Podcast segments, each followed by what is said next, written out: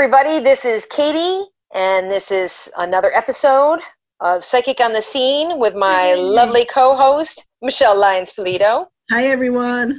and my other lovely co host, Dee Scott, The lovely Vanna White. Sorry. the lovely Vanna White. Keep Um, your letters.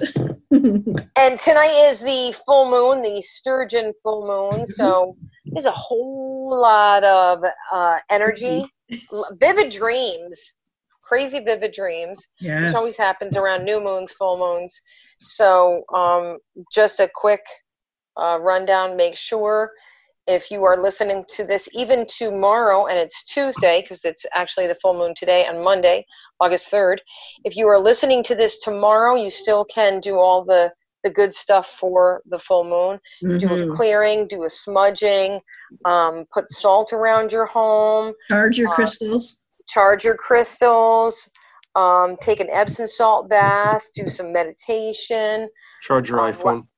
charge your iPhone, light your candles, and um, if you're journaling, if you're dreaming vividly, journal your dreams. Yeah, that's um, really because- helpful.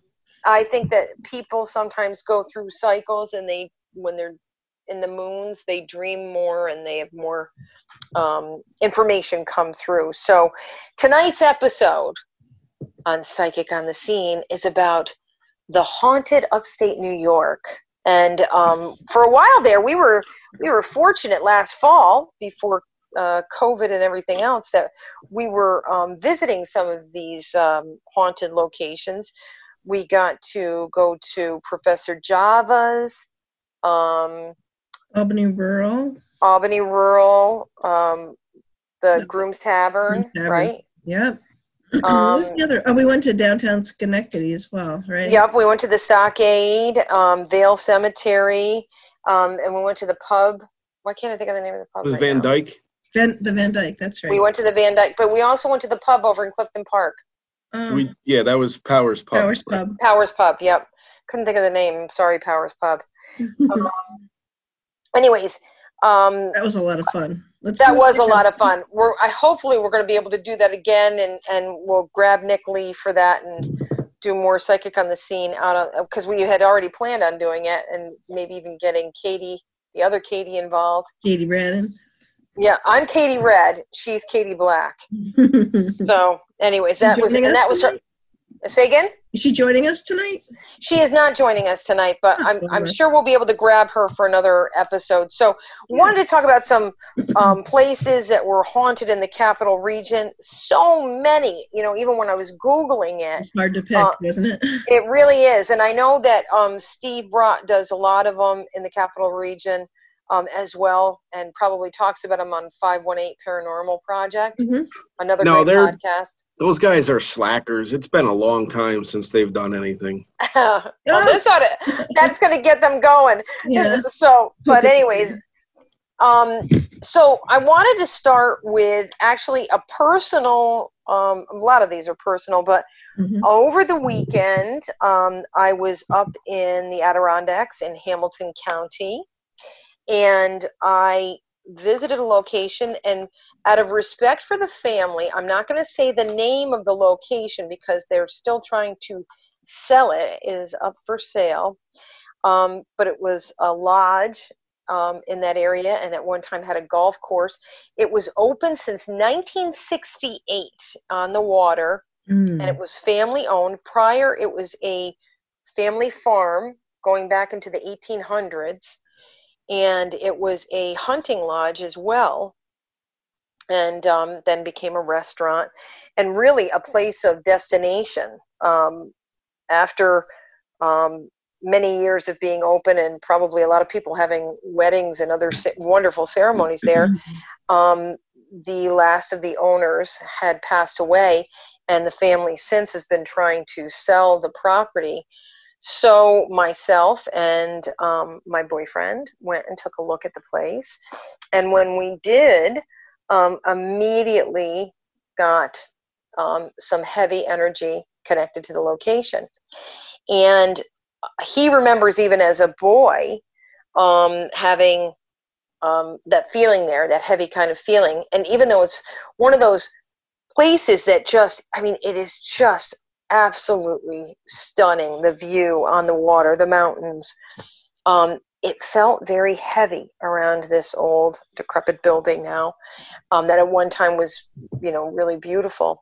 And um, I immediately, when I got out of the car, felt and saw somebody watching from the upstairs window, and it was a young girl, and she was very frantic. Now, as we've talked about in other Mhm. podcasts, children's spirits, when seen or heard, sometimes are not children.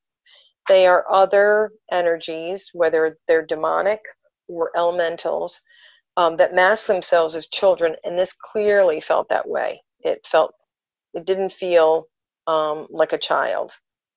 And um, so he was able to, he tried the back door and the door wasn't open, obviously. And then he went up and around, he went inside. And the whole time I was outside, I did not go inside. Um, I kept feeling somebody outside and it felt like an angry man, um, older man. Now, he thought perhaps it was his grandfather because the property had gone into rotten ruin. Um, but the the the the land just felt off very very off and he had the the same feeling and even all last night i dreamt about the property so i definitely think it's a property that we got to bring michele we got to get you there to do a Let's do it. clearing yeah do an investigation with me you and dennis and um and jimmy Clear it afterwards. and yeah. then clear it afterwards because I, I just feel like it's it's probably the reason why it hasn't sold. Yeah, you know, so often that's the case. I can think of um, like the Lajenesses who we used to do um, some ghost Yes. hunting with. They had me come and clear their family property because it wouldn't sell. It wouldn't sell. And um, Dave and Jan, correct me if I'm wrong. Uh, within a week after the clearing, it sold, and there was one heck of a dark energy there. Yeah. I mean, I felt.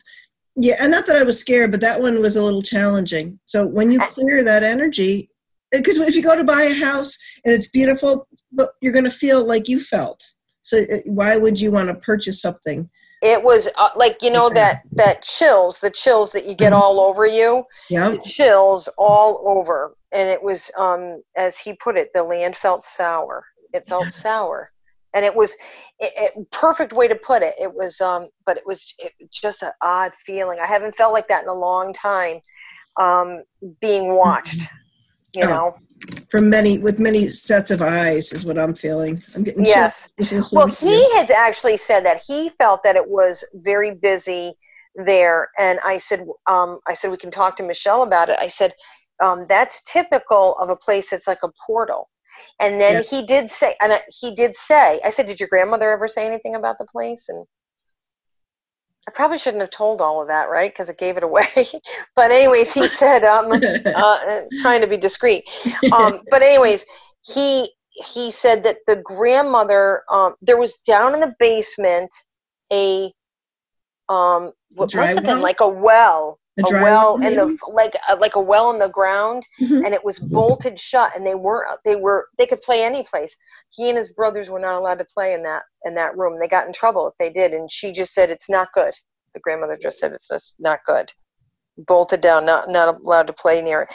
And he said acro- i said did anybody ever die there?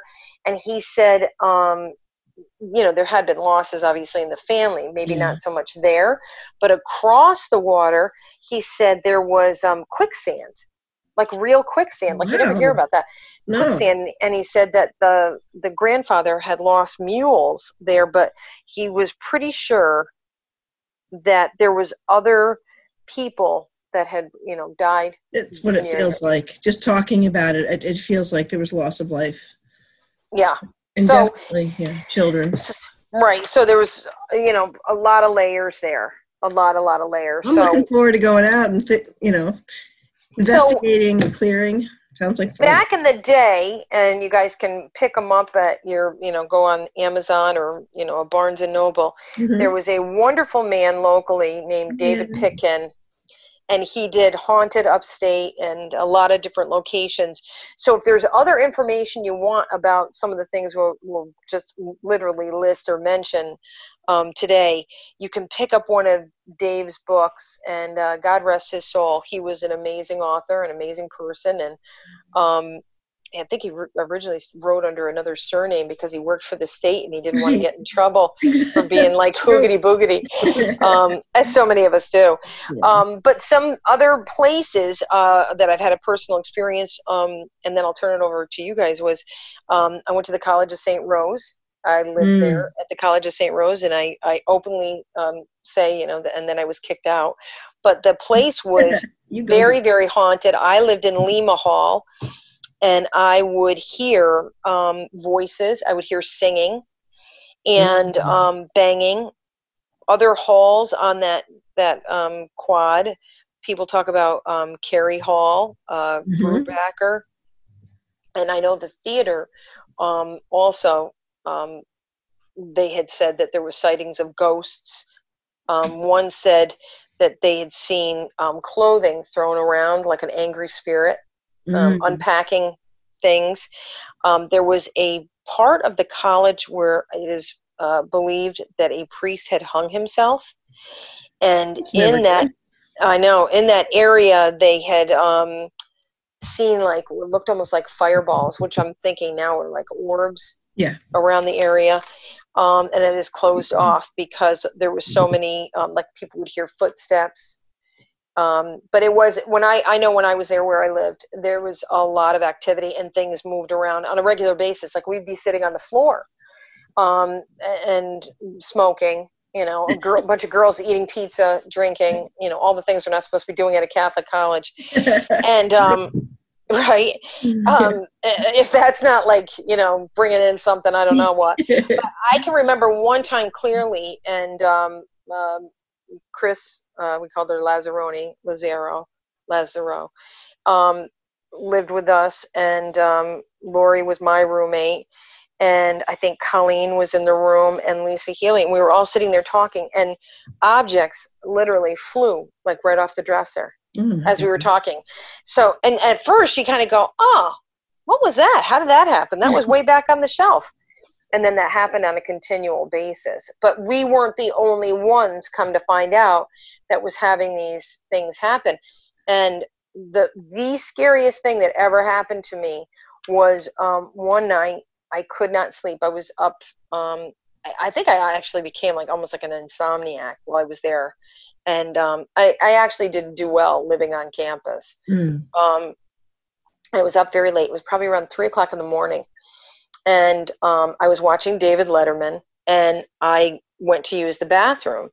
And the, the bathrooms, obviously, in a college dorm, huge, two entrances, shower stalls in the back, and tubs along the side, mm-hmm. and it overlooked the parking lot. And we were on oh, the boy. third floor. We were on the third floor, and I'm, you know, going tinkle, and I was thinking of a song I was thinking of a song from a movie. It was in my head, like kind of like I was singing it in my head. Yeah. And all of a sudden, in the back, in the bathroom, I started to hear a man sing the song. Oh my God. I literally no. froze and it stopped. And then he started to hum the song again. But then I started to hear him walk Oh, jeez. The back. I finished up and ran out of that bathroom.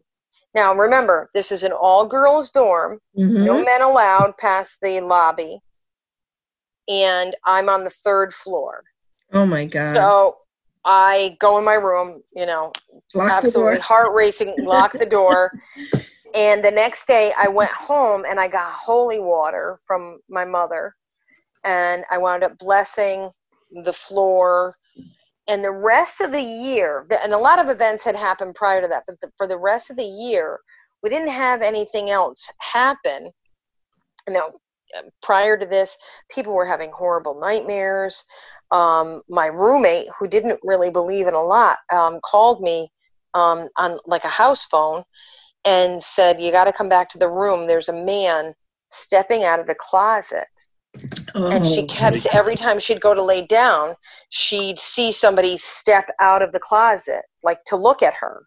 Oh, and um, so one of the one of the other things that had happened was the head of my bed was at the foot of Lori's bed. Okay. And sound asleep one night. In the middle of the night, I hear Lori go, What do you want? What do you want? And so I'm like waking up, I'm groggy. And she goes, Katie, what do you want? And I go, Lori, what's the matter? She said, Why are you sitting on my bed?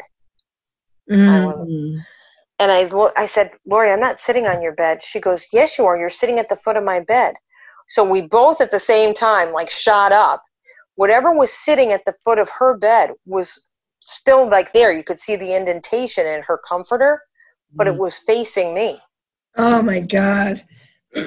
So um, another night, I woke up in the middle of the night. My roommate, a lot of times, um, if she came in slightly inebriated, she um, would need help getting out her contacts. I remember those. So I would see her, like you know, up in the in the mirror section where there was a, a light, and um, I wake up in the middle of the night and I see an image, thinking it's Lori, in front of this mirror trying to take out her contacts, and I said, "You are you okay? Do you need help?" She doesn't answer, and I'm watching this image, and it was I realized like kind of oblong, dark. It was blocking the light. And then as I'm watching it, it's like it started to like undulate in front of the the mirror and it got like smaller Hmm. and smaller and smaller. And then I heard Lori say, Who are you talking to? And she was still in she was in bed. And I watched this image like fade in front of the mirror. And um, so uh, that was a, another location. And now a lot more people talk about the different hauntings at the College of St. Rose. Yeah, my friend um, Kathy lived in Cary Hall. She Yeah, did she did she hear the woman cry? Because that's where they I think they talk about the woman crying. heard a woman crying, and she said there was a man who felt like a handyman who um, she would see him, and he was okay. You know, he was like watching over the girls, um, unless he would get angry if any of the girls had a boy sleep overnight, which I know it's not supposed to happen, but um, Yeah. having a boy sleep overnight, uh, they would set off the he would set off the fire alarms. Oh wow. Okay. and he would stand over them like shaking his finger like you know you know sleeping with a having a man in bed. And she said everything was okay then. They always felt protected there. Um, she wasn't she ha- had heard the woman cry but she wasn't in that section of carrie. They had the man but he would i guess the fire alarms are always going off because uh, one girl kept bringing her, her boyfriend in and it wasn't going well. So she was very uh, you know had some very vivid memories of that.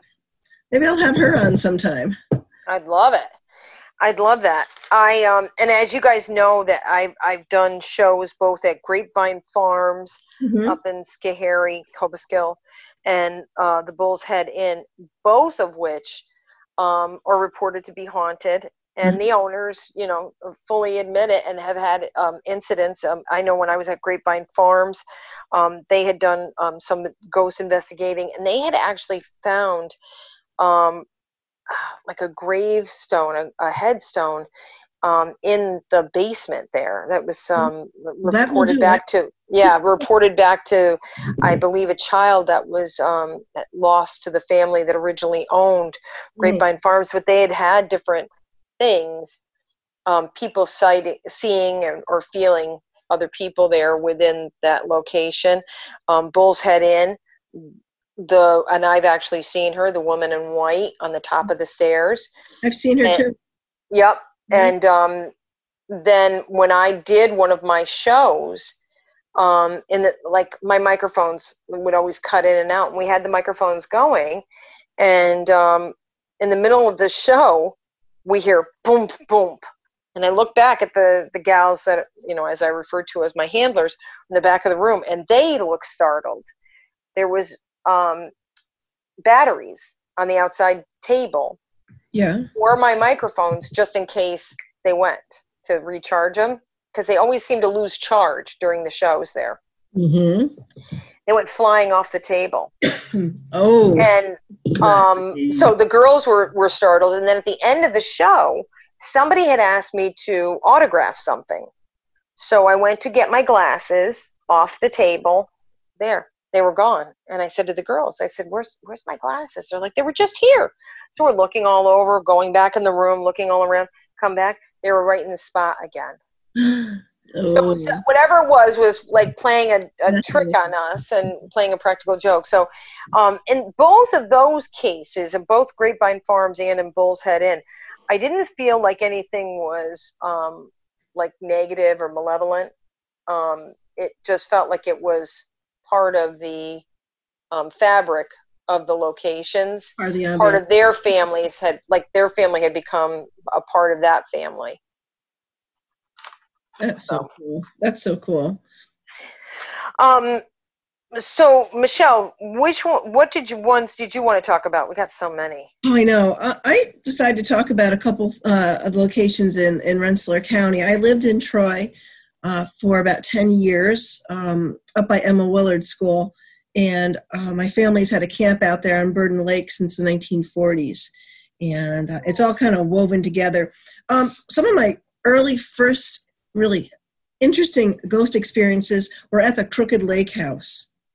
Oh yes. Crooked Lake, and it's in Sand Lake, the town of Sand Lake. And there's a bunch of lakes out there, and our camp's on Burden Lake. And um, well, well, the Crooked Lake House, the original, it was a stagecoach stop. And that uh, the original um, building was built in 1790, and Oh. then uh, it burnt down. It was built again in 1840, and it was used um, kind of as a lodge, and then it was expanded on um, over time. And during like um, the time when Teddy Roosevelt was governor of New York State, it was like the place to be. there were trolley and train uh, lines that would bring you to West Sand Lake. It was quite the hub. Um, and then after World War II, the place kind of, uh, you know, people could fly places, they went elsewhere, uh, and it kind of, the whole area kind of got depressed. And it stayed open, uh, I think it was Browns at that point, um, until uh, like 1975 at which time it closed. He, he just, you know, he just shut the place down, and uh, they even had um, it used to be the place to go during the big band era. NBC would film Mm. big band events there. My my parents used to go there for dances and proms. It has an amazing ballroom. It has It a does. grotto. It's just you know, Olde Daley Inn bought it, and so they're keeping it alive, which is fantastic. I've been to a few weddings there. In 1990, uh, Delmar Tift, who was from the area, um, he was a designer down in New York City. He and his husband Mark Hammond bought the place because it was uh, going to be wrecked. They said either Hmm. buy it or it's going to get the wrecking ball, and it's just so beautiful and old. So they ended up buying the place, um, and I was had just moved back to town from Rochester, and I uh, got a job there. And they hired me as a, as a hostess, but then they sent out, you know, they called everyone, if, if you're interested in helping to clean the place up, because we're not going to open for, for three months. So I'm like, well, I'll do that. That's fantastic.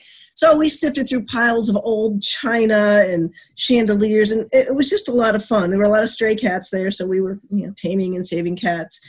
But we started to notice that, you know, it was me, Mark, and Delmar, and a couple other people. Suddenly you'd hear someone say, What? And then another person would say, What? There is there is a ghost there that says people's names. They've talked about that, Michele, over and over. I officiated a wedding there, Mm-hmm. and all of the staff all have experienced it, just like you're saying. yeah, And they they were anxious to see if while I was there, like doing the wedding prep and then the actual day of the ceremony, which nothing happened, but they were anxious to see if something would happen, if the spirit would reach out to me. it's hit and miss there because I could be there, you know, work. I worked there for a couple of years, um, and sometimes there was nothing. Other times, I mean, and it would wait. Sometimes it'd be completely quiet, and you're with two other people, and it says your name, but only you can hear it. No one else can hear it. But then other times, I can remember we were rocking on a Saturday night, and the bartender had an injury, went home, so I decided I'll tend bar. I did okay. it was a lot of fun and I kept hearing my name all night, but in a crowd, and I kept seeing a figure when I heard my name, but then it would move. And then I remember one night I was um, helping out doing some waitressing because someone called in. You know how it goes in the restaurant right. So um, Mark says to me, "Can you go downstairs into the wine cellar? We need a bottle of blah blah blah." And you know he. I like wine, you know. I just drink whatever I have, but you know they were really into certain wines with certain um, dishes. So I went downstairs into the wine cellar, um, and I had heard um, where you go down the stairs into the grotto. There's like a, a grotto on the on the left hand side. People see an image of the Virgin Mother appear there. Hmm. So I'm like interested in that, and I'm walking through, waiting to see her. Nothing. I get down into the wine cellar, and something is touching me. Something's getting a little fresh with me, touching me inappropriately. so Wow. like you know okay do i run? Um i've got to get this wine. There you know because you're still working and i'm wearing a you know a, a pager you know not to date myself but it's i'm wearing a pager. And right then like one of my meals was up to be delivered and the thing buzzes. Well, i jump up in the air. The wine goes up in the air. It's like hundred dollar bottle. I'm freaking i do catch it shockingly. Wow. I ran up those stairs so fast. And that's when, after talking to some people and doing research, apparently there was a hidden room in the cellar because uh, during Prohibition, Legs Diamond and some of his uh, gangsta friends would meet downstairs and play card games. So, and apparently that's where I was. They had taken down the walls of the hidden room. That's where the, the wine closet was. That's awesome. Oh, I love that. So I'll have to see if any of our um when people listen to this, if they send in stories, personal stories about that location as well. yeah, that and it, it's it's a beautiful location. It's just oh, it is. It's stunning. And I feel so bad because Delmar died um, before they finished the, renov- the renovations, and Mark kept it open for about three more years afterwards to honor the reservations for weddings and whatnot. But and it was sold to another group, and now the um, Old Alien has it, and they're they're doing weddings, and it's it's a great place to be. But and I'll t- I'll, that kind of leads me in. Um, I think I think I said everything I wanted to about that. Oh, you know, one more thing. You mentioned David Pitkin's book. Um, in one of the books, and I will post this on our Facebook page later. A photograph was taken um, in the 1800, I think 1850s or 60s, probably 1870s after the Civil War. A picture was taken of the staff. Someone said, "Oh, I had a great time. I want to take a picture of you all." And so he, t- he took the picture, and everyone looked at it after he developed it. Took a couple days to print it, and they all freaked out. And they said, "Well, what's what's the deal?" Apparently, a woman who worked there who had died appeared in the photograph. Oh wow. And the photograph hung for a long time in the Crooked Lake House, the original, but it's in that David Pitkin book that I actually have. I will take a picture and post it. Oh, I love it. I'm sure David would be okay. I wish that we could have him on as a guest.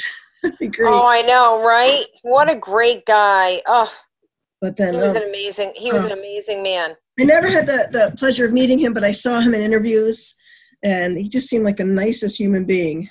So, um, okay, this I want to kind of lead in from the Crooked Lake House because also in Sand Lake, um, and this ties in to one of the ghost stories um, at the Crooked Lake House, is the, the the mystery of who killed Hazel Drew.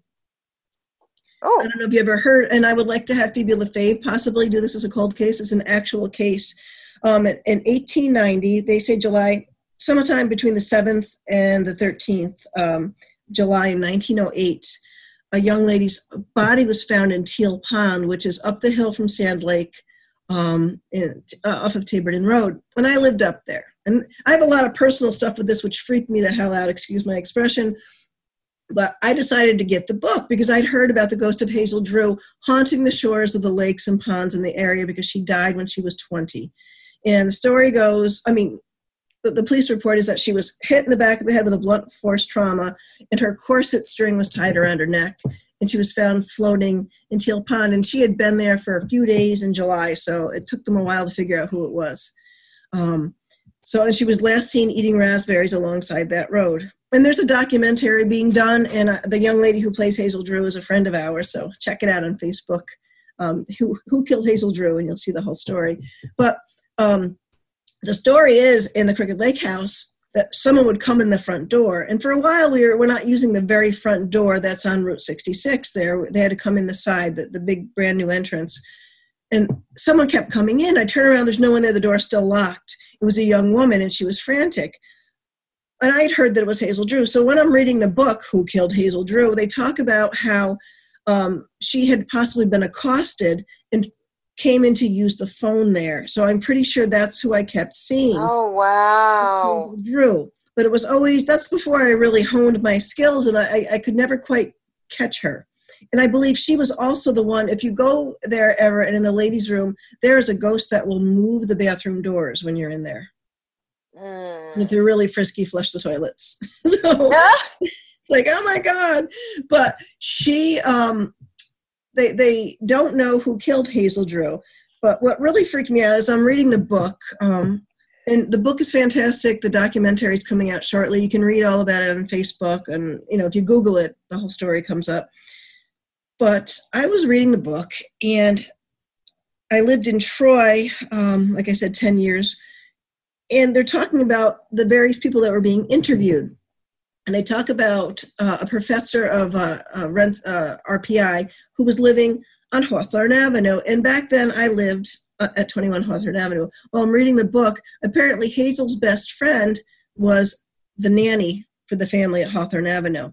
So that was the house I was living in. So I'm like, oh, wow. And they interviewed him on July 17th, which was my it's just my son's birthday. So I'm like, well, this is creepy. So I started to feel a little bit like connected to this woman. And then I read on. She was a domestic servant. She was um, a nanny for a house. I think it was Whitman Court. Uh, during this time, when my kid older two were little, um, I would I was cleaning houses for a living. When they were at school or preschool, I would clean houses, and w- I really enjoyed that work. Well, it turns out the house where Hazel worked was the house where I was also cleaning. I was a domestic servant. Where Hazel. Wow. Oh so, my gosh. I know. I'm getting like a goosebumpy. So she's been in the house I lived in, and I had ghosts there. That I think I've talked about the ghosts at 21 Hawthorne Avenue in Troy, and that's how I got. That's why I learned how to clear. I had ghosts. I brought someone home from Oakwood Cemetery one time, so that got me on my path. Well, she, they talk about how she would walk um, to the trolley station on Pawling Avenue, right in front of where I lived as well. So, and this is the weirdest part of the story. Um, I had a horse at the time, and uh, my friend Bobby Joe and I kept the horses. In the summer, pasture was up uh, by, by, Blue Factory Road. In the in the winter, we kept them down. Um, you know, by Troy Sand and Gravel. That I think it's 151 that route there. And so we would ride the horses. It was about a five mile trek, and we would have fun. We'd pack a lunch, ride the horses. Well, my horse Gallagher he would obsess about this old cemetery. I'm like, what the heck is wrong with this horse? He would stop and try to push in through the gates. It's Brookside Cemetery in Barbersville.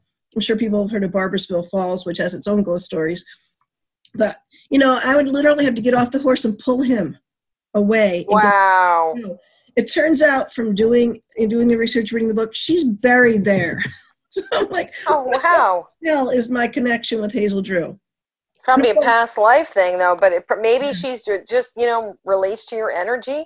We talked might. about that, like like attracts like, and you yeah. know she just wound up you know connecting with you. I think I love those weird coincidences. So many, and you know, I wish that they could find out who killed Hazel Drew. So maybe Phoebe, read the book, tell me what you guys think. I I'm completely up in the air about it. I, I really can't figure it.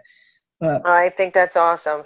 So some other places, just to say, um, you know, but probably, uh, and unless they're on your list, um, uh, places that in, throughout upstate New York. Um, we know that there's been reports of at Proctor's Theater as well mm-hmm. as the Troy Theater. Yeah. Um, that reports of, of hauntings and ghosts and sightings there. Um, in the stockade. Um, definitely the Van Dyck. Oh my goodness, so many people have seen the woman there come through the wall because it's actually an old brothel oh, yes. connected to the old pub, which I believe also was a stagecoach at one time. Dennis, you and, felt that woman's energy, didn't you, when we were there? Remember those guys mm. were doing, you know, they were filming with the uh, the owner, and you and I walked up those stairs, and you actually had a personal experience, of if I remember correctly. No, not there. The only one that I had was when we did the thing on Halloween at uh, Groom's Tavern. Wow, yes. And Steve from uh, South Glens Falls Paranormal Society is kind of going over all the equipment because, uh, for the listeners' benefit here, we did a paranormal investigation with the radio station for Halloween. Steve was going over the equipment that the listeners were going to be using and Steve was going to be using. And while I'm standing there listening to him explain what was going on, I got really, really lightheaded um, and dizzy. Mm. While and it was like, and it it was well beyond being hungry or anything, especially since I had just housed like four slices of pizza. right, that's right. So I definitely was not hungry. Um, but it was I got like it was kind of like a cold sweat, very dizzy, blurry eyed, and then within seconds it went away. And I just remember t- thinking to myself, Steve needs to hurry the hell up and explain the explain his equipment so that I can talk to Katie and Michele about what I just felt while I was standing here Yeah. and almost passed out in front of a room full of, full of people that were our listeners. I remember Yeah. looking at you and you looked a little pale and a little sweaty. Um, Yes. I think you had a little walk-in experience. They can kind of step into you. and Yeah, borrow you- your body for a moment. When I when I had explained it to you, you said it was probably because they were very close to me, or like Yes. like very very near, and Yeah. also while I was standing there, I could feel someone like flicking my hair at the like I was just standing there, and it felt like someone was kind of just moving their finger on the back of my head, which I've had like times where you know you get like a muscle twitch or something in your head. and that was not the same. It was not it. It was not like a like a twitching feeling. It was like someone tapping me on the top of my head. Those the It's- ghosts there were incredibly inter- interactive, and I, I mean, Katie and I, we saw that guy, and it was still daylight. Do you remember that the guy upstairs? Yeah. And he was peeking in to see what we were doing, and then we had the little boy, and we've got, um, I've got a picture. I guess I could put on our Facebook page of the little boy holding on to me with the um, Yes. camera. And I'm trying to think what else. Oh, because people have talked about fe- the feeling of like a cobweb being dragged over their their face Mhm. when they're experiencing ghosts. I never had to experience that because I just see them. Well, that little boy, I felt that cobweb feeling, and I kept wiping my face, and now I know. And that was that's an intense place to be. There was a years lot. ag- years ago uh, i mean that and that that location was an, another one like the professor java's Mm. that was an unexpected amount of paranormal activity that night with all of us there not thinking that that would happen and there was a lot and they were they were there to play they they came prepared for halloween They were in the Um, mood. they were There was- definitely in the mood there was a whole bunch of different types of hauntings there too, because I know you guys had talked about yeah the residual, you're right like the Good front point. place, the the front place, which used to be like a country store, Yeah. and there was still a lot of action, but. I think that's the residual where it's like a movie playing, like they're just living their lives and they don't even recognize, like, they Well, don't no, realize we're there. we came in with the one set of um, people, and it was answering the questions, Yeah. and and it was so that was a more. It probably had, it could have had residual where they were just walking through Dennis, but then when we started to ask them really serious questions, they started a- answering, and they did the same, you know, get the fuck out answer. that in the middle of it, we're kind of like, okay, this is not going to be a PG um, broadcast. Was that in the the store part, or was that when we were Yeah. upstairs after? Well, upstairs did different. Remember, everybody started getting the physical feeling of Yeah. them, like Mhm. really, really cold spots, Yeah. and then really, really warm, and that feeling like you're talking about the cobwebby feeling on the Mhm. face when we were all sitting in that room, and um, it would every single time center on one person. yeah, yeah, it was like hot potato. it was, It would center, and it would only like talk to like Nick or whoever, but it was like one person was the Mm. target. So that was a yeah that was Dennis that definitely was a really interesting location that I really um, didn't have a ton of expectation just because it was we were s- basically overpopulated the place and it did not disappoint. Oh, it did not at all. I I remember showing up and um, Ray Fierstein was already set up with all his equipment, hmm which was I had never seen before. Amazing. My God, that man needs like a tour bus to get that thing around. But God bless him. Um, right? when I walked in, uh, for the listeners that don't know who Ray is, it's essentially, I mean, essentially, it's just a, it's a, a ghost box, so to speak. But it's, On steroids. yeah, it's well beyond anything that just kind of like a normal digital recorder thing. And that thing was talking away. Uh, when I showed up, he was like, "Yeah, no, it's already said your name." hmm I wasn't even there yet. And then I walked in with my Halloween costume on, which was my Olaf onesie, and no one understood what I was doing. and I didn't understand why nobody understood it was Halloween. I'm like, what do you mean?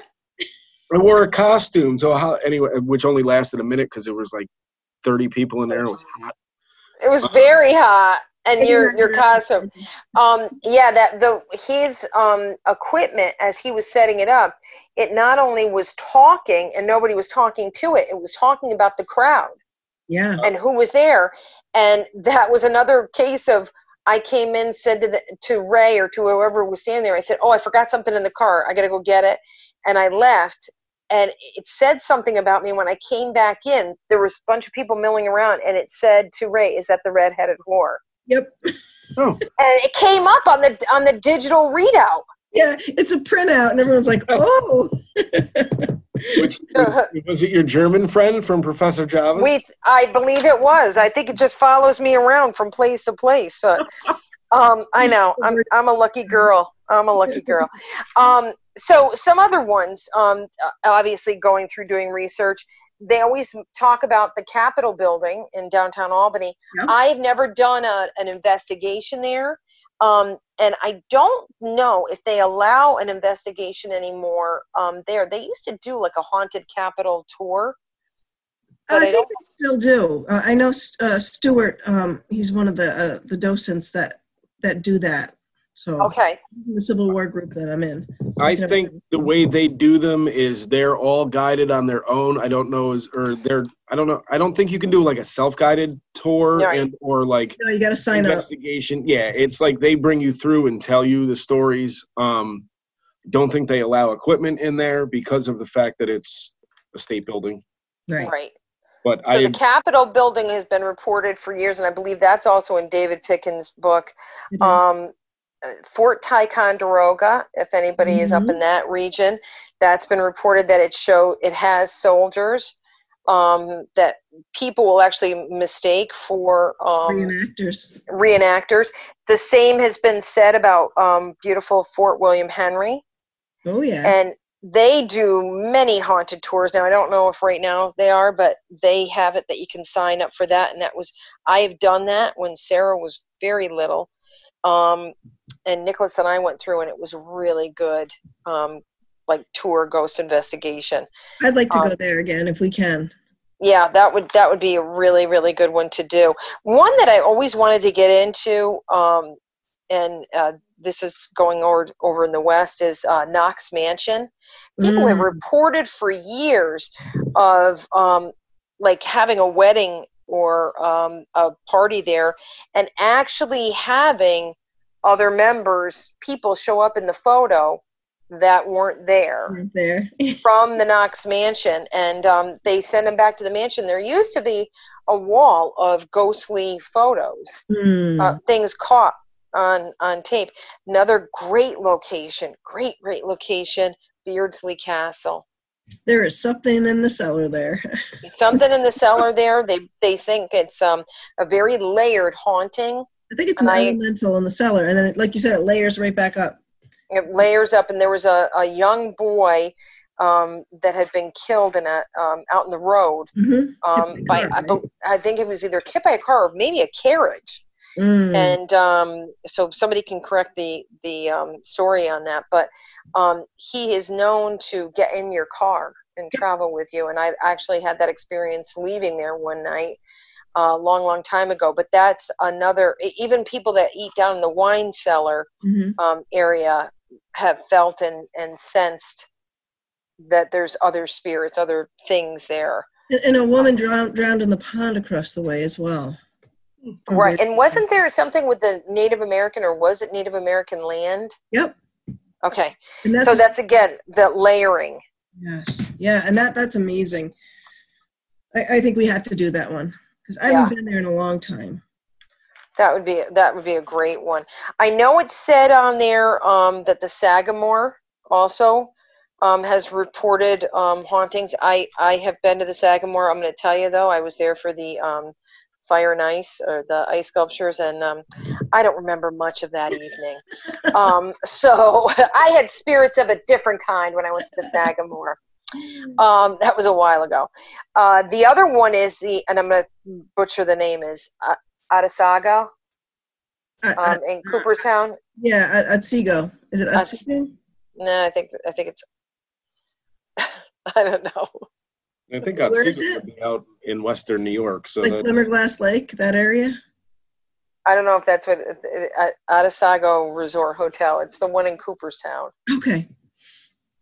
You know, where I want to go um, for investigations. All I keep thinking of, by the way, is What? um, is uh, San Diego means a whale's vagina. oh my god! no, it doesn't. No, that's for not anyone what that they're doesn't saying. know, that's from Anchorman. Katie Anchorman. Katie's not really that stupid, I swear. I'm trying to say a word, and I'm I'm thinking I'll just make shit up. San Diego. Anyways, um, I digress because I'm I'm 12 years old in my She's head. silly. She's silly. All right, Michele. I'm sorry. What were you saying? Okay, um, I, I wanted to bring up um, a place. It's called Forest Park Cemetery. It is in Brunswick, New York, which is in Rensselaer County. It's also known as Pinewood Cemetery because it's on Pine Yes. And it's um, it's considered one of the uh, ten of the most haunted uh, locations in the entire country. And it has it, it was it was uh, started in 1893, and it was purchased by another company in uh, 1897. Fell fell into disrepair in 1975, and um, it's referred to as the cemetery that once you go, you can never leave because all of the Mm. mausoleums are empty. All the shelves are, where they had caskets are empty, and they're not quite sure why. But if you go into these, you get held inside, and people talk about not being able to leave until the sun comes up in the morning because they're physically held in there. And there's glowing green orbs on the shelves where the caskets used to be. There's also the infamous headless angel that um, people feel Okay. cold spots around. The ghosts there, for some reason, people see them way up in the trees. And also Oh yeah, I've heard that before. That they're Yeah. being watched from, from, the, the trees. trees. Yes. crying babies and screaming women. And there's also a bloody statue. It's a call, they call it the nearer to God statue. And some people say, oh, it's just a kind of lichen that that secretes stuff that looks like blood, but apparently um, it appears to bleed. But you need, we can get access, but we would have to permission, get permission. What? You need permission, though. Yeah, permission Yeah, from the town of Brunswick to go there. And it's Forest Park. And it was supposed to be a rural cemetery, but for some reason they just stopped. Although they did bury some there, someone there as uh, recently as 2005. So I think, um, I mean, to be in the top 10 for the country, I think is pretty interested. And I think that maybe we should go there. Oh, and of course, anyone who uh, brings in any equipment, the batteries are sucked dry immediately. Oh, Mm. that one I heard too. Yeah. Because there was like like young boys one time that went in there, and they had flashlights and um, like EVP equipment, and Mhm. everything got drained. They, Yeah. you know, basically no, like no flashlights, nothing worked. We should definitely go there. Shaking his no. Said nobody ever, except for people that are love like love going ghost hunting. During the day, we should go there. no. the, the scariest story associated with that place is a young couple parked there once because they figured it would be a nice place to quote unquote be alone and the uh, the woman fell asleep and then she was woken up to the Wait minute. They're going to be alone, and she falls asleep. well, Come after, after they were alone Oh, after okay. and he went out to relieve himself supposedly and she fell asleep when he got out she said i'll just rest for a second and then she woke up to the sound of like thumping apparently um, something encouraged him to hang himself from a tree and his feet were kicking the top of the car roof Ooh, is that a tr- you, you? Is that? Can that be? Is that documented? i don't know I, I was reading about Oh. that today i mean i had heard a lot of the stories and i just kind of read a bit more that one i'm not sure i'd have to ask Well, that's the most fascinating thing about a lot of these hauntings. I mean, because it is an older part of the country, you know, here and in Albany, Schenectady, Troy. Um, but it's it's hard to tell that some even while I was reading a lot of these, what's a myth yeah and what what is actually real. So I think that's got to be part of our investigation is to go search them out to just see if Oh, we have anything, and we'll leave Dennis alone in some of those rooms to find out. yeah he's Yeah. our solo man No, he's our he's our solo guy to to keep on camera. let's put me in one of the mausoleums where I can't get out until daylight. What a wonderful idea. It's awesome. I think it's perfect. Yeah, Didn't you sign up? Didn't you sign up for that as being our producer? Yeah. Come on here. I know. I'm sick. I'm already sick that day.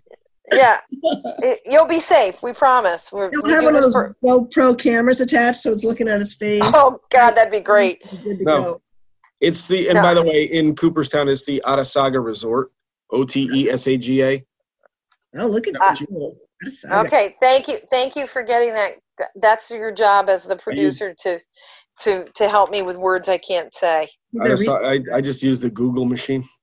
Oh, thank you. I Um, that's a good one. We'll go out there and like do a, an overnight since it's a resort. perfect. Oh, it's actually it's a beautiful, beautiful resort. Okay. In Cooperstown, I'll Um, be at the Greenery. Um, I've never gone and investigated, but I think Michele, you have uh, the Ten Broeck Mansion in Albany. Yep. Um, I also know that there's been reports at Cherry Hill, um, in downtown Albany. Um, the Batcheller Mansion. Yep, Batcheller Mansion. Absolutely. That's some pretty intense haunting there from what I've heard. What's the story with that one, Mish? Um, the Batcheller Mansion, I think that's the one where they um the woman the wife wanted to run away with like the stable boy or something and they killed the husband.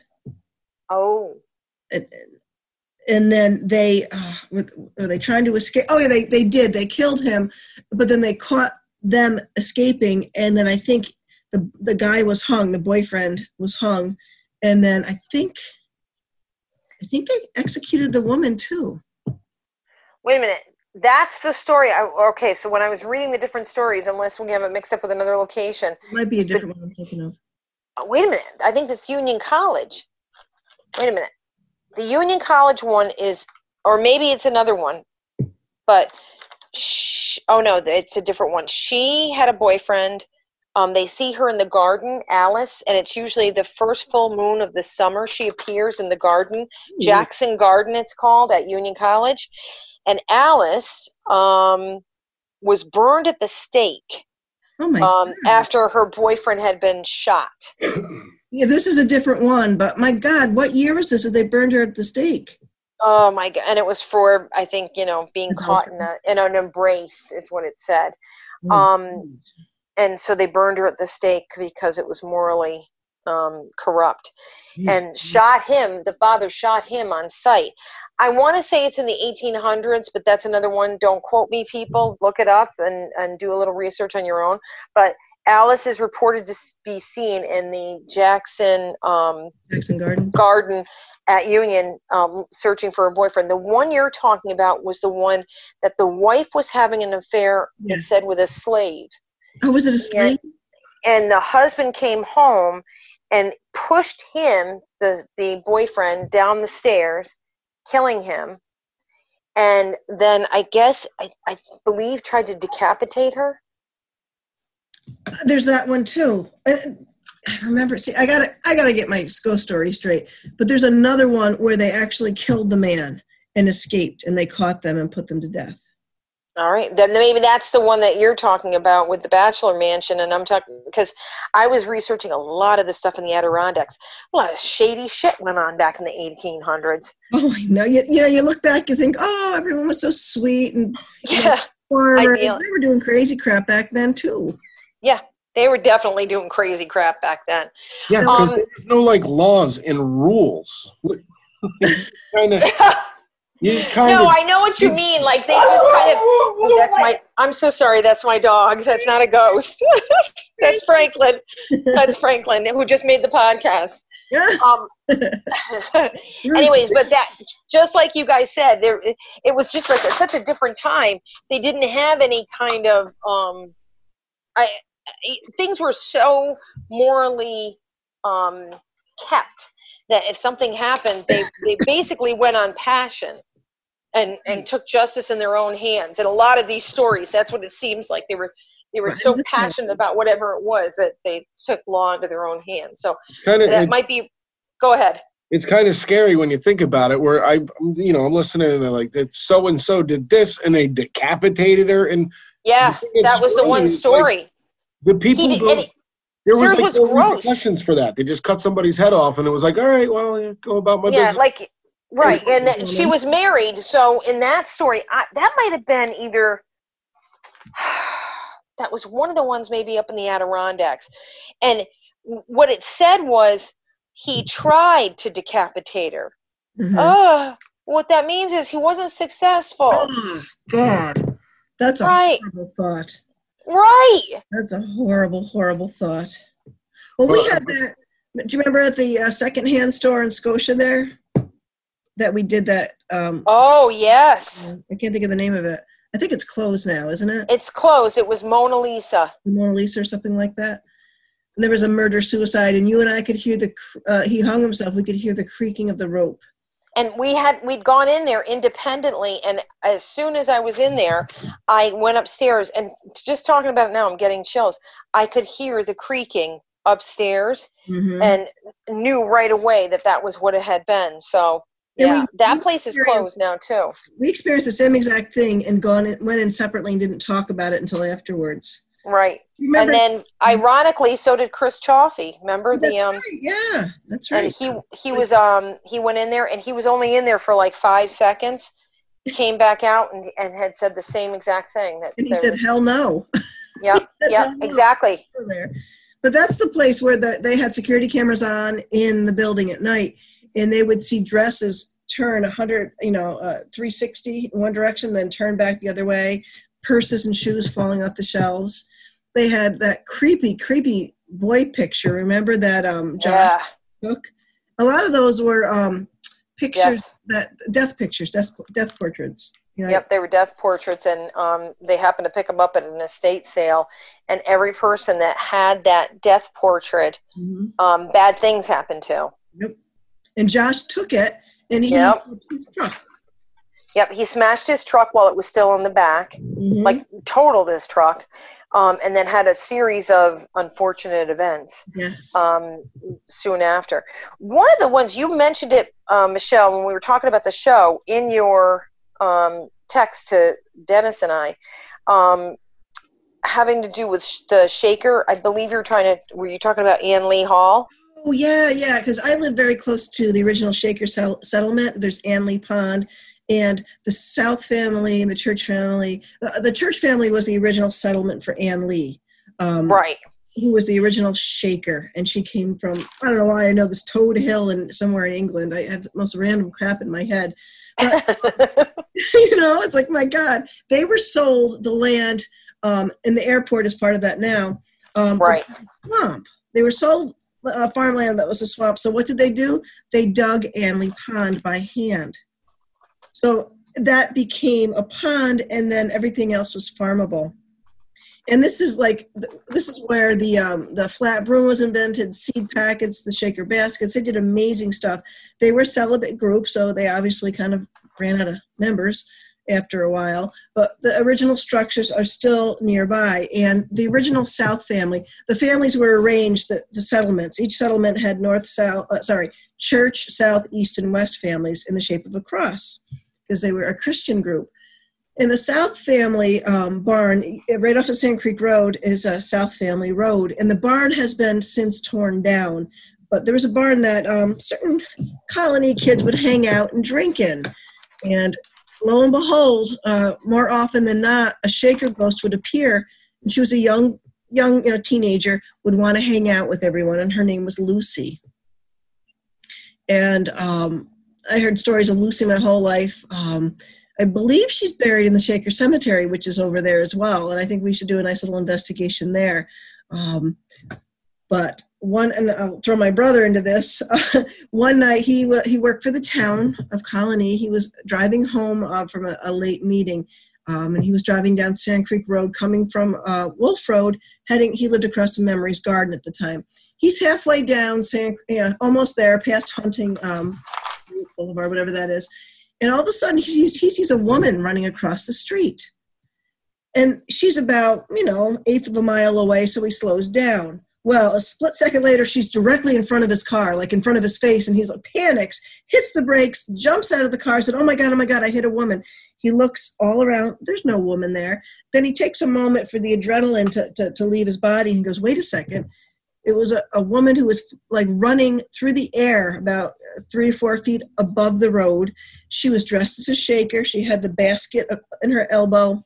You know, holding it, and she had a bo- shaker bonnet, which is they were a famous bonnet maker as well, and this like the the ribbons of the bonnet were blowing behind her, like she was running across the road, and she um, just projected right in front of him.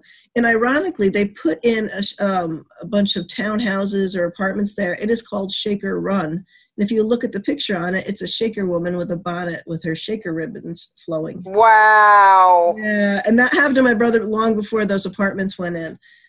So we have quite a few shakers. Um, and back when they were building the A's Stadium or whatever that is, Uh, Heritage Park. Heritage Park, yeah, which I guess is now yes, Nothing. nature's taken it back. Um, Mhm. we kept finding, uh, taking pictures of the original Shaker Orchard, which is still there, by the way, Mhm. um, by the Shaker Heritage Society. And if you look, um, look it up. It could have been in the Knickerbocker News. Uh, there, you can see a ghostly image right in the apple tree, angry at the building that's been going on. Ooh, interesting. Yeah, Love that. And love that, you know, that those buildings are still there. And you can't—they have different times of the year that they're open to the public. Um, another area when you pull up in front of it, by the way, it just gives you that heebie-jeebie feeling. And I remember hearing about law enforcement while the buildings were closed up, um, had to go and patrol it, and they would um, be patrolling, and lights would be turned on, or the yeah. parts of it would be reported to be illuminated and it was not supposed to be. Um, or they'd hear somebody when they were in the building, they'd hear footsteps. So um, that's like the later years of, of people saying that. Some other spots um, in the capital region and around um, was Glen Sanders Mansion, and Mm. I've actually done an investigation there. Very haunted, full apparitions. Um, if you go there now, they just did a lot of uh, reconstruction on the inside.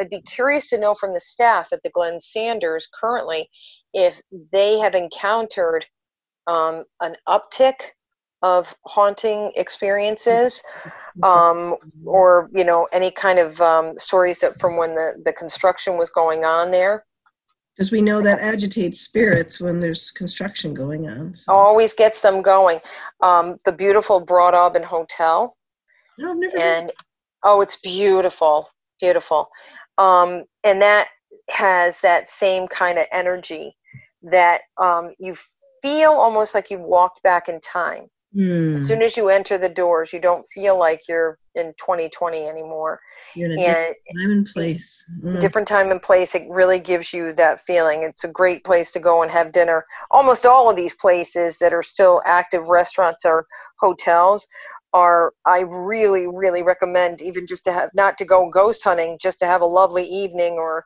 time out to go and experience them because they're just some of the most beautiful places you could probably find across the country The, the um, Adelphi, the Adelphi Hotel. oh yes that's right over in Saratoga. Yeah. that one is super haunted too and a Canfield casino I had a conversation. Oh, Canfield Casino. My yeah, I had conversations. I had a conversation with a per. I thought it was a person at the Adelphi one night. Um, yes, I was drinking martinis, dirty martinis, but that person literally disappeared while I was talking to him.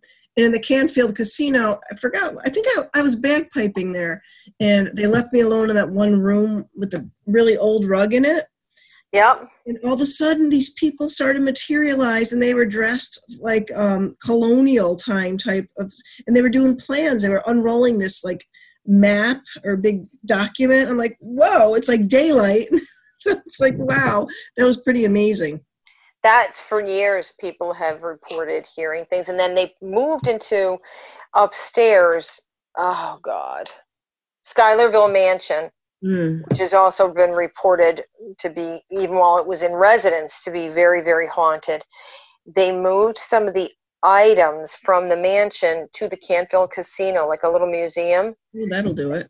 and boy you could like one of the things i could feel was like i couldn't breathe and it turned out that i believe it was used as a tb center or Oh, tb yeah. tb uh, sanatorium and um, um, like a young boy uh, must have been the, one of the children of the owners um, was all around in there like look basically like looking for his family which leads me to um, the homestead asylum an area haunt Other as places well. do. Is it the Um, Saratoga, I, the Saratoga County Homestead? Is that the one? yep, Saratoga We can- County Homestead we can get you in and there on board. sanatorium. Say again? We can get you in there on tours if you'd like to go. 'Cause, I would love to Yeah. because Steve does it, doesn't he? yeah, he's managing the property, so yes. Oh, is he really? Oh, Yeah. let's do it. They are in the Let's- process of, uh, I think, they were doing some fundraising. They've done a lot of uh, rehabilitation to the place to make it safe for people to go in there. I don't know if they're doing paranormal investigations yet. They were doing like photography tours for a little while. Mm. Um, and then this kind of, you know, the pandemic went bananas Got and in the way, people lost their shit. And, uh, but they So- are looking to do paranormal investigations there. Okay, count us in. Put us on the list. Steve, Steve, if you're listening, Right. damn it. Get us in there. Um, all right. Another one was Becker Farm and um, Sabic Innovative is Oh, over there. That's over, I believe, um, kind of in the Bethlehem area. Okay. and um, that one they uh, the building is a business building and oh that's the one with the the almost decapitated wife Oh, that's the one. Okay. and other people that have worked there in the building have actually felt and sensed um, other people there with them and heard footsteps That's I had So- a client tell me they went there and they felt like someone was trying to remove their head. oh interesting Mhm. okay then that was the location where Right. that happened on the farm I wish you guys could see Dennis's face. Yikes. That know can't be, right that can't be a comfortable feeling. Like just But you know, like one that is interesting, it's come up more and over and over again is um uh it's like the Widow's Walk um in Amsterdam, hmm uh, uh Widow Susan, Yeah. widow else? is- and and they they talk about her because she had lost her husband and um I guess she used to walk up and down the road, but she actually did not die there. Um she died in Michigan. She like left there and moved to Michigan, Mhm. and um, uh, but people have reported seeing her walking up the road there. is that So is it allegedly in her like wedding dress? Is that yeah, I believe so. Yeah, we that's the one. for that one time. Not us. Um, when I was in high school, we did that, and we had misinformation, and they told us it was it was like the Scotia area. But have no fear, we ended up in Amsterdam anyway because we were teenagers and had no idea what we were doing. and we had we didn't have GPS, but we did go looking because we had heard that story, and we're like, we should go. And it, and we saw nothing. We ended up just getting lost and getting home at like four in the morning. So really, yeah, was- apparently other people have actually seen her and um, over the years and and and seen her walking or walking through the cemetery, and um, that's right there where I th- believe the husband is buried. she's buried in Michigan. and I, that's that's what the one report says but a lot of it has said that it was kind of myth-like Hmm. but it's been handed down so many generations it's got to um, have some legs to it. there's got to have some some you know um, truth to it Mhm. that that happened at one time so And even um, if you died in Michigan, I mean, ghosts have to have, right like we talked, their modem. Where's the spot that they generate from? Because they're like Wi-Fi; they can only get so far. And she, hers is probably the cemetery where her husband's buried. It sounds like, or the house where they lived. And so she has a frequency. How often she walks up the road. so uh, for our listeners please send us any other stories of um, places that you grew up in maybe um, that you have a story about or if you um, have your own experiences or have heard of things handed down in your own family, love to hear them. Absolutely Yeah. love to hear those. stories. who doesn't love a good ghost story? And um, I, don't have anything else unless you two have something. Um, the, the, the one last thing, I, I was going to do a bunch on uh, Oakwood Cemetery, but quite honestly, the Forest Park, Pine Woods is a lot more notorious. But Oakwood Cemetery in Troy has a lot of ghosts, um, a lot of ghost stories. But my personal one was um, that got me on my ghost quest, uh, clearing quest. Is I had taken my son Jack to ride his to learn to ride, to ride his uh, two wheeler with the training wheels at Oakwood Cemetery. I'm thinking, ah, there's no traffic, no cars, it'll be better. Well, he ends up falling down and scraping his knee and, and crying pretty hard. And I could feel the and it's daylight on a Saturday, beautiful day, sunny day. We got rushed by energies. And I just felt so unsettled. Here I'm a mom and I can't see what's attacking. He's my only child at the time. So I scoop him up and I hear a voice say, you know, don't shed blood in the cemetery. So, you know, I'm like, what getting the hell out of here. So we go home. I go to sleep that night. Jack comes into bed he's like two. He's having a bad dream. No surprise there. I open my eyes. There's a man standing next to the bed. We brought him home from the cemetery. And that's what really spurred me into learning how to clear. We got to get him out of here. And that happened with us also. I think I mentioned this in Gettysburg, Pennsylvania. I'm just a Gettysburg freak and battlefields in general. And uh, my kids were climbing around on the rocks of, of a place called Devil's Den. Adam fell and scraped his knee. And I said, you know, why don't you make the sign of the cross? You just shed blood on a battlefield. And he goes, oh, I dare them to come home with it with me. Well, they did. so wow. that things up. So I know it sounds weird, but I, I was covered with chills when he bled where others had bled before in, in conflict. Well, you know, and that kind of, eh, eh, you know, bring this up. We talk about going on ghost investigations, mm-hmm. and we are never going, to, you and I, and, and bringing D. Scott along. We never go along to no. tweak at them. No. Um, we do it as truly um, investigative and uh, respect for them. And then we always, always do a clearing, do mm-hmm. a blessing. Yep. Try and help them get settled and move on their way. Ghosts are people too. Yep so um, yeah it's not to make it more um, salacious um, but just to to really uh, uh, that there is another whole world that is happening beyond our veil that um, I think sometimes we feel more strongly than others in certain locations because of whatever the incidents are that have happened to create that haunting. Mm. And um, it's it's it's so much to be um, still investigated and researched. So I don't want anybody to think that we're just doing it to be like, ooh. Yeah.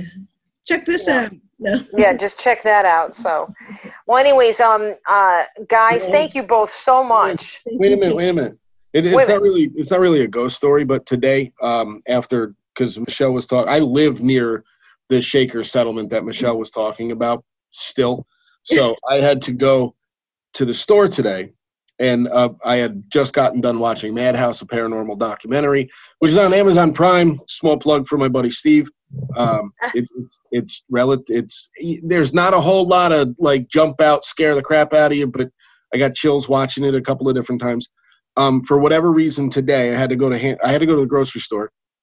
When I got done at the grocery store, for whatever reason, I was drawn to drive past my where I live um, and go up past on Sand Creek Road, up through where you were talking about where the girl is seen, past Shaker Run, yep. went up around South Family Drive, and like I felt like I needed to go do that for no reason at all. Um, and then once I had done that, it was completely gone. Like the anxiety that I had to do go do that, completely gone. And then I went home and felt fine someone needed we've had yeah we we've had other ourselves michelle and i have had experiences where there it has to do with a missing person or mm. a murder investigation that maybe somebody tapped into us where we have both said to each other i feel like i'm nuts but i got to get in the car and go, go and we go to the location. We have to look at the location. We have to drive around it or get out and kind of feel the air in that spot. So um, Dennis, that's not nearly as crazy as you probably think it is. You're just you're just regular crazy. No, yeah. it just it was a it was a it was really weird only because the anxiety was pretty intense. Which I have I'm on vacation this week, so like I have nothing to worry about, like no anxiety at all, um, except for the rain uh, tomorrow when I'm supposed to golf, but whatever. Oh. Um, but literally, just I drove past it. I kind of was looking around, and I'm a little bit more observant after hearing the stories of this shaker woman running around over there. Lucy. Uh, Lucy. and I literally went past it. I went up to Albany Shaker Road. I took a right. I went into the South Family Road. Mm-hmm. went through there, past CBA, back out to Sand Creek, and went home, and it was all gone. I, I think they just want acknowledgement sometimes. They got it. I mean, I, I, I they owe me some money. I wasted gas just driving around up there. but it was it was just really really weird. And like I said, once I did it, And you were okay. I was good. And that's where Ruth Whitman passed as well, from cold case. Yeah, that's right right where the body was found. Mhm. Was Yep. right in that ditch there. Yeah. Anytime people are having psychic experiences, Dennis, and they are just kind of like opening up to it, one of the most prevalent feelings um, they associate is a feeling of anxiety, a feeling of like a push. Um, like they can't even explain it, but they're they're almost um, in a sense obsessive Yes. with the anxiety about trying to see, feel, understand exactly what what is leading them. And after a while, and I and not to make it blasé, you get used to it. Like you go, oh, there's that feeling again. Okay, they they're pushing me to do something. When it You first starts to happen, it's um, a little disconcerting or uncomfortable. And you literally have to kind of like sit with yourself. You have to meditate, or as Barb Nesnick would say, maybe journey on it Really on it. Oh. journey on journey on that journey on that Yeah. um It's kind of it, it's weird for me because I have to make the distinction between that feeling and the actual anxiety that I suffer from as well. Like because I have anxiety as it is, like overthinking and and putting myself, you know, uh, like kind of just um, putting it out. Like I I, it, I I obsess on certain things, not a lot anymore, but they're it's a very similar feeling, but very distinctly it's very distinctly different as well. And- and the so you experience it, the, the better you'll get at differentiating it and knowing if it's right. your stuff or someone else's stuff. Mhm. there used to be um, somebody would always ask when i was teaching classes how do you know a psychic thought from like a random thought you know Mhm. and i i kind of equate it to have you ever had like a um, an earworm you know one a song in your head a commercial and you can't get it out of your head It's similar to that with a psychic thought. It will not leave you, it'll keep pushing you and pushing you. Um, it's not like the other things where, like, when you're having anxiety thoughts or, or people are having random thoughts, they're literally ping ponging around to all different things. But when you have a psychic thought, it's accompanied by a different feeling. It gives you a whole different feeling in your body. And even though it's unsettling, it's not the same as anxiety. It's it's It's um, trying to focus you on the information that is being sent to you. Don't you think? right. Anxiety is more scattered. Yes. More of a bullseye type of feeling. Yeah, usually like with anxiety, you can't really pinpoint as to why you feel that way. Um, Yep. At least, at least for me. I mean, obviously, anxiety itself is is a personal experience for anybody. But for me, th- when people go, "Well, what are you anxious about?" I'm like, "Damned if I know. I have no idea what's going on. I just sometimes you don't know until after the thing is over that you were anxious about, and then you Right. realize you feel anxious. That happens to me all the time. I'm like, ah, I had no idea that was bothering me. well, today it was a feeling of anxiety that I needed to go towards the Shaker Run Village of Colonie sign on Sand Creek Road. And like I said, once I did that, it was it was the anxiety that I can't pinpoint, normal anxiety. Um, I don't have a reason for feeling it usually or how to get rid of it. Today it was like, oh hey, I need to go do this. Like I need to go. I my I, in my head it was like you need to go just drive through there. So what you know what this should be telling you is not only are you becoming more psychic, but that was an external force, not an internal force. That was not an internal anxiety, it was an external anxiety. It was mm-hmm. somebody else's excitement to oh, to push you to go and do that. So you can start to differentiate that a little. Which It's that's the of- Yeah, that's the someone- second time for that area that it's happened to me too because the one time that i had it was listening to the, the podcast that phoebe Yup. was doing with friends about ruth whitman Mhm. hearing ruth whitman's name and getting that anxiety and now it's the se- that's so that's like the second time for me for that specific area especially when like when i heard where ruth's body was dumped and i didn't know where it was but i knew right where it was type Hmm. thing. Right. I totally understand. so I think that might happen to you too because, you know, with the way the universe works, um, and and the, the space time continuum and, and, like parallel universes, those people are experiencing stuff right now in that same space. So yeah. by leading you there, they feel like oh, someone else knows about me, someone right. else right. is acknowledging my existence, and I'm not so alone. And that's yep. why they send out that that little radar to gotcha. draw you in. It it truly is so. Well, guys, thank you again for another wonderful episode of Psychic on the Scene. Um, ask our listeners to please share us, please subscribe, please like us, and send us your comments, send us your ideas, and send us your stories. Love to hear your stories um, when you share them on our post about your own personal experiences with haunting and the paranormal. So guys, we love it. We love reading. Love it. Good night, guys. Thank you so much, and everybody stay blessed.